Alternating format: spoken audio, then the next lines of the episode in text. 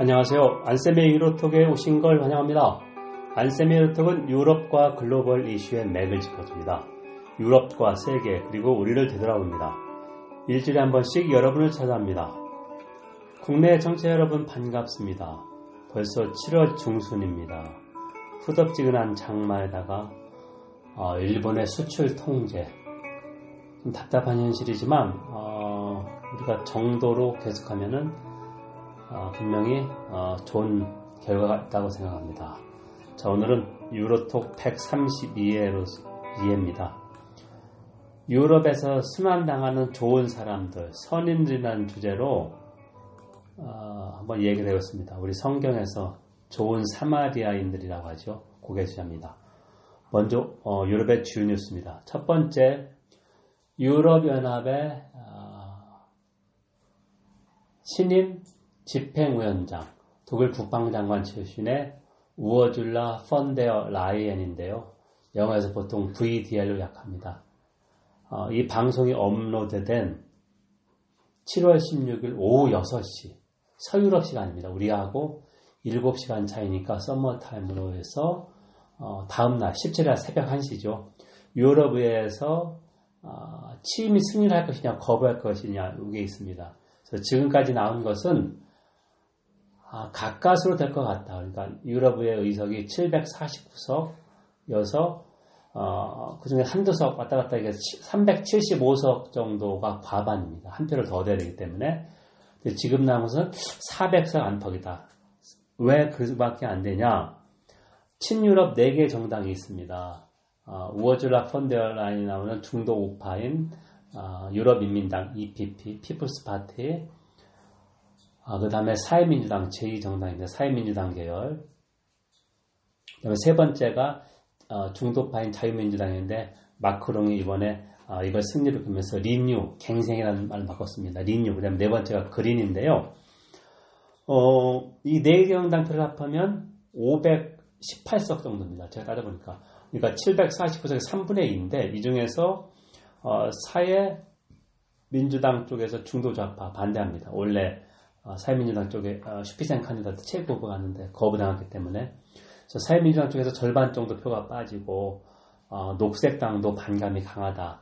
자 그렇게 보면 유럽인민당 180석 정도가 넘고, 뭐 넘고 그다음에 어, 마크롱 했던 중도 우파 어, 80석 정도 겁니다. 합하고 나머지 어, 포퓰리스트 정당, 유럽 정당, ECR이랑 European Conservative Reformist, European Conservatives for Reform 이쪽인데 하면 400석 안팎이다.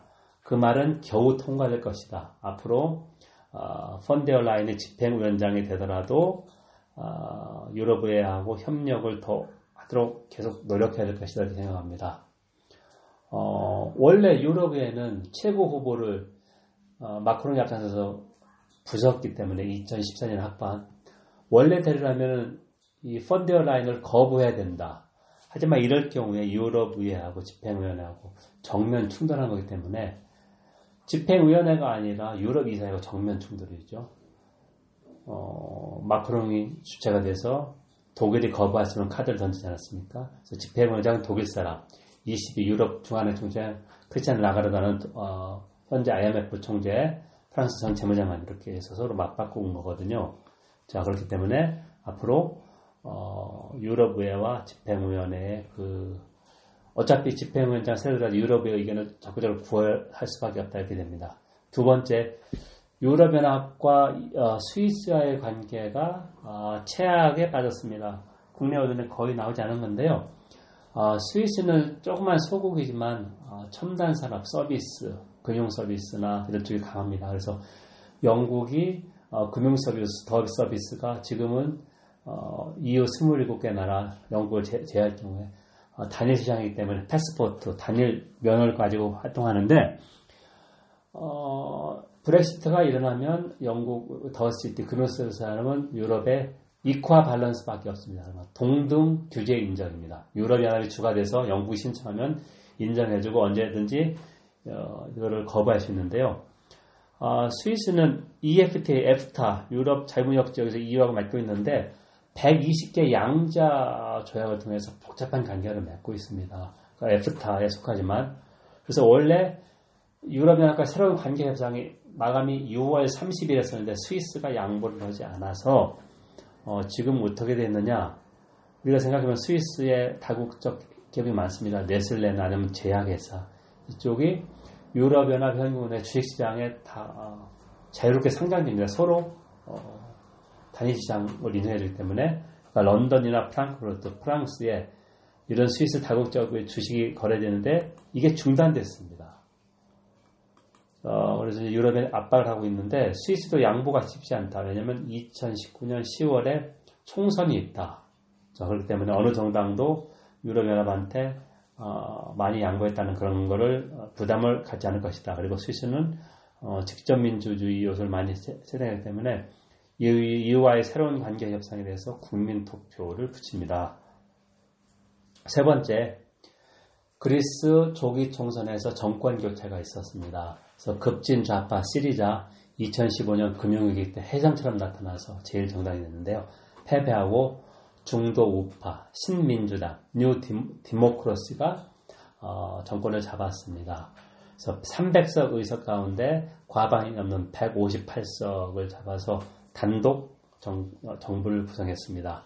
그래서 공약이 점차 법인세를 어, 인하해 주겠다. 2021년 1월부터 현재 28% 20%로 법인세 인하면 그만큼 어, 정부 재정 수지 적자가 커질 수 있습니다. 그래서 원래 어, 그리스는 지금 어, 국내 총세전 GDP 대비 부채가 부채 비율이 180%입니다. 그래서 유럽연합 IMF에서 특히 유럽연합 같이 구제금융을 줬고 세 번이나 2년 어, 전에 구제금융에서 어, 졸업했지만 아직도 경제 기반이 굳건하지 못하다. 따라서 유럽연합과의 어, 앞으로의 이런 조율 그리고 유럽연합 쪽에서도 어, 쉽사리 그리스한테 긴축 정책에 풀릴, 풀, 풀려고 허용하지 않을 것이다. 그렇게 생각합니다. 네 번째로 영국이 계속해서 어, 드라마의 나라가 되고 있습니다. 첫 번째는 어, 브렉시트를 지지한 사람에 대해서는 Global Britain, 글로벌 영국이 또 한 번의 헛소리임이 드러났다. 왜냐하면 Global Britain의 주장은 유럽연합은 지역 블록에서 뛰쳐나서 주권을 회복해서 주권을 환수해서 유럽연합 기구가 가져갔다고 생각하는 것이죠. 미국, 중국, 인도 등 경제대국과 어, 자유무역협정 FTA를 체결해서 어, 더 번창하겠다는 건데요.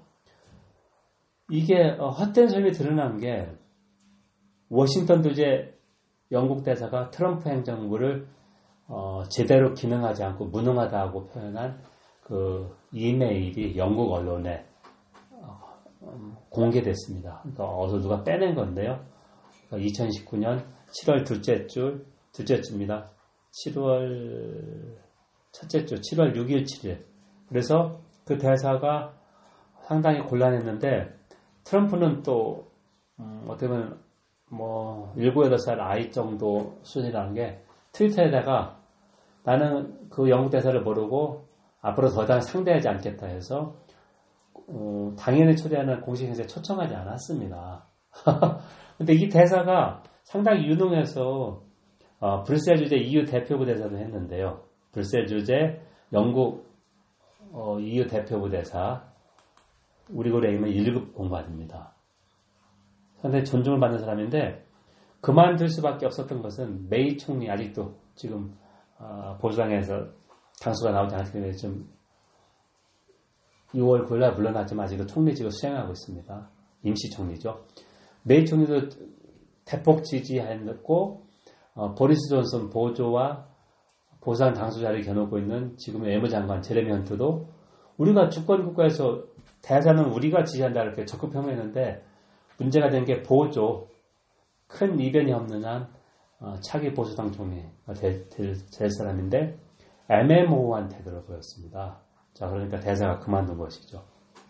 두 번째, 영국 노동당이 아주 힘겹게 이제서야 제2 국민 투표를 지지한다고 어, 제레미 코빈 노동당 당수가 7월 9일 날 당원들에게 통해서 밝혔는데 아직도 모호한 부분이 있습니다. 뭐냐면 보조 보리스 존슨이 총리가 돼서 설령 이유와 재협상을 해서 하원에서 통과된다 하더라도 어, 강경 브렉시트 때문에 일자리나 경제에 마이너스다. 그렇기 때문에 국민 투표에서 승인을 받아야 된다. 이게 이제 컨퍼머터리 피플스 보트입니다. 우리가 알고 있는 국민 투표는 먼저 하는 건데 이건 아니라 하원에서 통과된 것도 국민 투표에서 통과되지 않으면 거부하게 되는 거고 또 하나는 조기 총선이 있을 때 어, 브렉시트 이거에 대해서 묻겠다. 국민투표를 해서 잔류할 걸 탈퇴할 것이지. 그러니까 어, 이 부분을 묻겠다는 것입니다. 그래서 아직도 모호한 부분이 있지만 노동당이 한 발 더 앞장서서 나갔다. 자 그렇게 보면 어, 만약에 보조가 총리가 돼서 10월 31일까지 어, 탈퇴하지 못하고 지금은 그냥 말로는 탈퇴하지 못하면 죽겠다는 얘기를 하고 있는데요. or die라는 말을 하고 있는데 총리가 되기 위해서 강경 브렉시트를 이끄는 것이죠. 어, 변하는 상황이 전혀 없습니다. 유럽연합의 입장은 분명하기 때문에 자 그렇게 되면 음, 과연 no deal 브렉시트 할 수 있을 것인가? 영국은 전혀 준비가 안 됐습니다. no deal 브렉시트. 자 그럴 경우에는 빠르면 올해 안에 조기 총선이 있을 수 있다. 이럴 경우에 재국민투표 지지 어, 여부는 더 높아질 것이다. 아니면 최상의 시나리오에서 보조가 어, 탈퇴 조약을 하원에서 통과시킨다. 그리고 이제 어, 의회의 과반을 확보가 필요하기 때문에 지금 과반이 안 됩니다. 보수당이 집권 여당인 보수당이 조기 총선을 해서 과반을 확보해서 앞으로 이후와의 신관계 협상에서 더 힘을 얻겠다. 이렇게 하면 내년 끝나기 전에 조기 총선이 보수당이 더 많은 의석을 확보하고 정, 전국의 주도권을 확보하기 위해서 어, 조기 총선이 있을 수 있습니다. 자, 그때는 국민투표는 어, 상황이 좋기 때문에, 그러니까 보수당한테 좋기 때문에 어, 그렇게 높아지지는 않을 것이다. 그렇게 생각합니다. 앞으로 그 전국 전개 시나리오입니다. 자, 그러면 이번에는 음,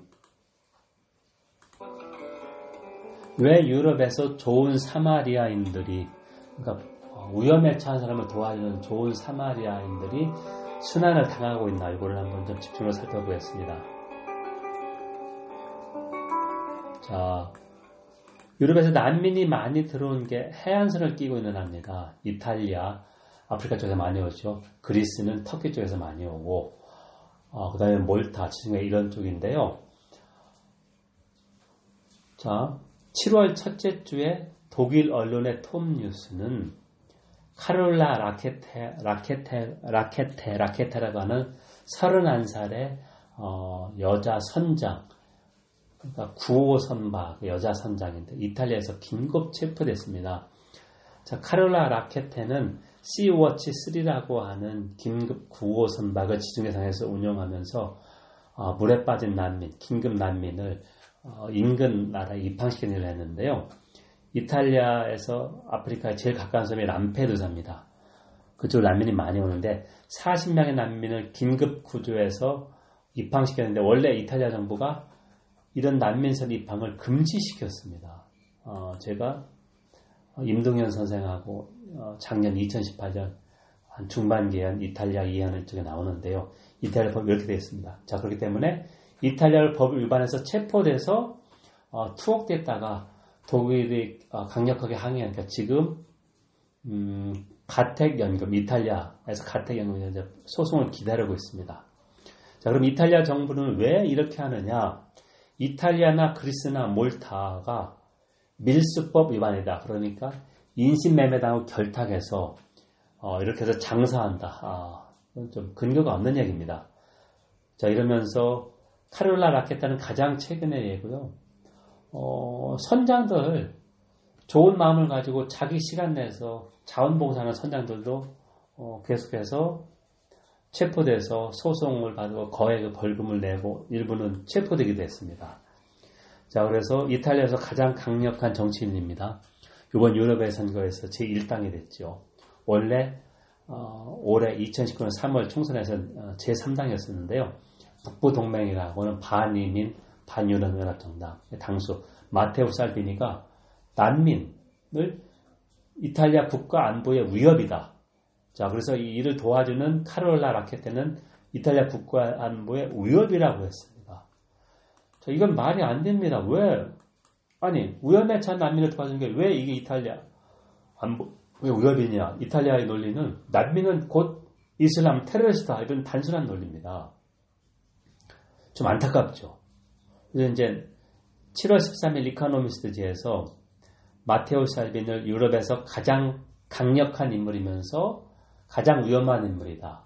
자, 그래서 이가 과연 어, 이 막강한 힘을 유럽연합, 유로를 붕괴시키는 데 쓸 것이냐, 아니면 어, 좋은 뜻으로 유럽 통합을 강화하는 데 쓸 것이냐. 지금까지는 어, 유럽을 자꾸 흔드는 쪽이 있습니다. 그리고 가장 최근에 제가 로마 아직 불타지 않았다. 5월 말에 한게 있었죠. 어, 이탈리아가 내년 2020년에 GDP 대비 재정 적자가 벌써 3%가 넘었습니다. 올해는 2.4%. 뭐 바로 1년 안에 넘는다고 제가 말씀드렸습니다. 자, 그렇기 때문에 유럽 연합 집행원에서 강력하게 이탈리아한테 어, 재정 긴축 조치를 취했고 이탈리아가 일부 양보해서 이번에는 이탈리아를 제재하지 않기로 했다. 어, 재정 규정을 지키지 않았으니까. 하지만 이거는 수면으로, 수면으로 들어갔을 뿐입니다. 수면화로 들어갔을 뿐이지 언제든지 다시 어, 나올 수밖에 없다. 자 그렇다면 이탈리아가 요구하는 것은 유럽적 해결책입니다. 1년 전에 독일 연립정부도 이것 때문에 붕괴될 뻔했는데요. 자 지금까지 더블린 협약 때문에 유럽 난민 유럽 연합에서는 난민을 처음 받아들이는 회원국이 모든 절차를 다 진행해야 합니다. 난민 심사도 하고 그러니까 몇년줄 모르 대해서 일방적으로 한 나라 부담이 아, 크기 때문에 그러니까 해안선을 가지고 있는 그리스, 어, 이탈리아, 몰타 부담이 크기 때문에 유럽이 회원국이 각 분담을 해야 된다. 2015년부터 이게 원래 결정됐는데 중동부 유럽이 다 거부했습니다. 폴란드, 헝가리. 자칭 기독교 문명을 수호하는 국가다. 기독교가 배타적이 않았습니다. 이슬람하고 항상 공존했습니다. 15세기까지. 포퓰리스트 정치인들이 이렇게 정체성의 정치하는 것이죠. 자, 그래서 마크롱 대통령도 비판을 받을 수밖에 없다. 이탈리아 이런 조치를 비판하면서 프랑스는 한 명도 분담하지 않고 있습니다. 자, 그렇기 때문에 어, 이탈리아 마테오 살비니가 난민이 국가 안보의 위협이라고 하는 것은 어, 자기 지지층을 상, 아, 인식해서 이탈리아 우선주의, 트럼프의 미국 우선주의처럼 Prima Italia 어, 그런 게 나오지만 이탈리아 구원하는 것은 당연히 유럽에서 받아줘야 된다. 그러니까 난민을 공동 분담하자. 이거를 추진할 수밖에 없다. 그래서 영국의 인권단체 오픈 디마크리가 조사를 했는데요. 지난 5년간, 그러니까 2014년부터 지금까지 250명이 난민을 도와줬다는, 그러니까 카롤라 라케트처럼 난민을, 물에 빠진 난민을 도와줬다는 이유 때문에 체포되거나 조사를 받았습니다. 그래서 제가 강조하고 싶은 것은 우리가 알고 있는 유럽은 인권을 존중하고 어, 소수자를 보호하는 어, 수준 높은 선진국이다. 하지만 난민에 관해서는 이 말이 무색하다. 안타깝습니다. 앞으로 어, 이 상황 진단이 조금 더 좀 좋은 쪽으로 해서 제가 다시 어, 이 유로톡을 좀 수정할 날이 오길 바랍니다. 여러분 지금까지 안세미 유로톡을 청취했습니다. 안세밀톡은 유럽과 글로벌 이슈의 맥을 짚어줍니다. 유럽과 세계 그리고 우리를 되돌아봅니다.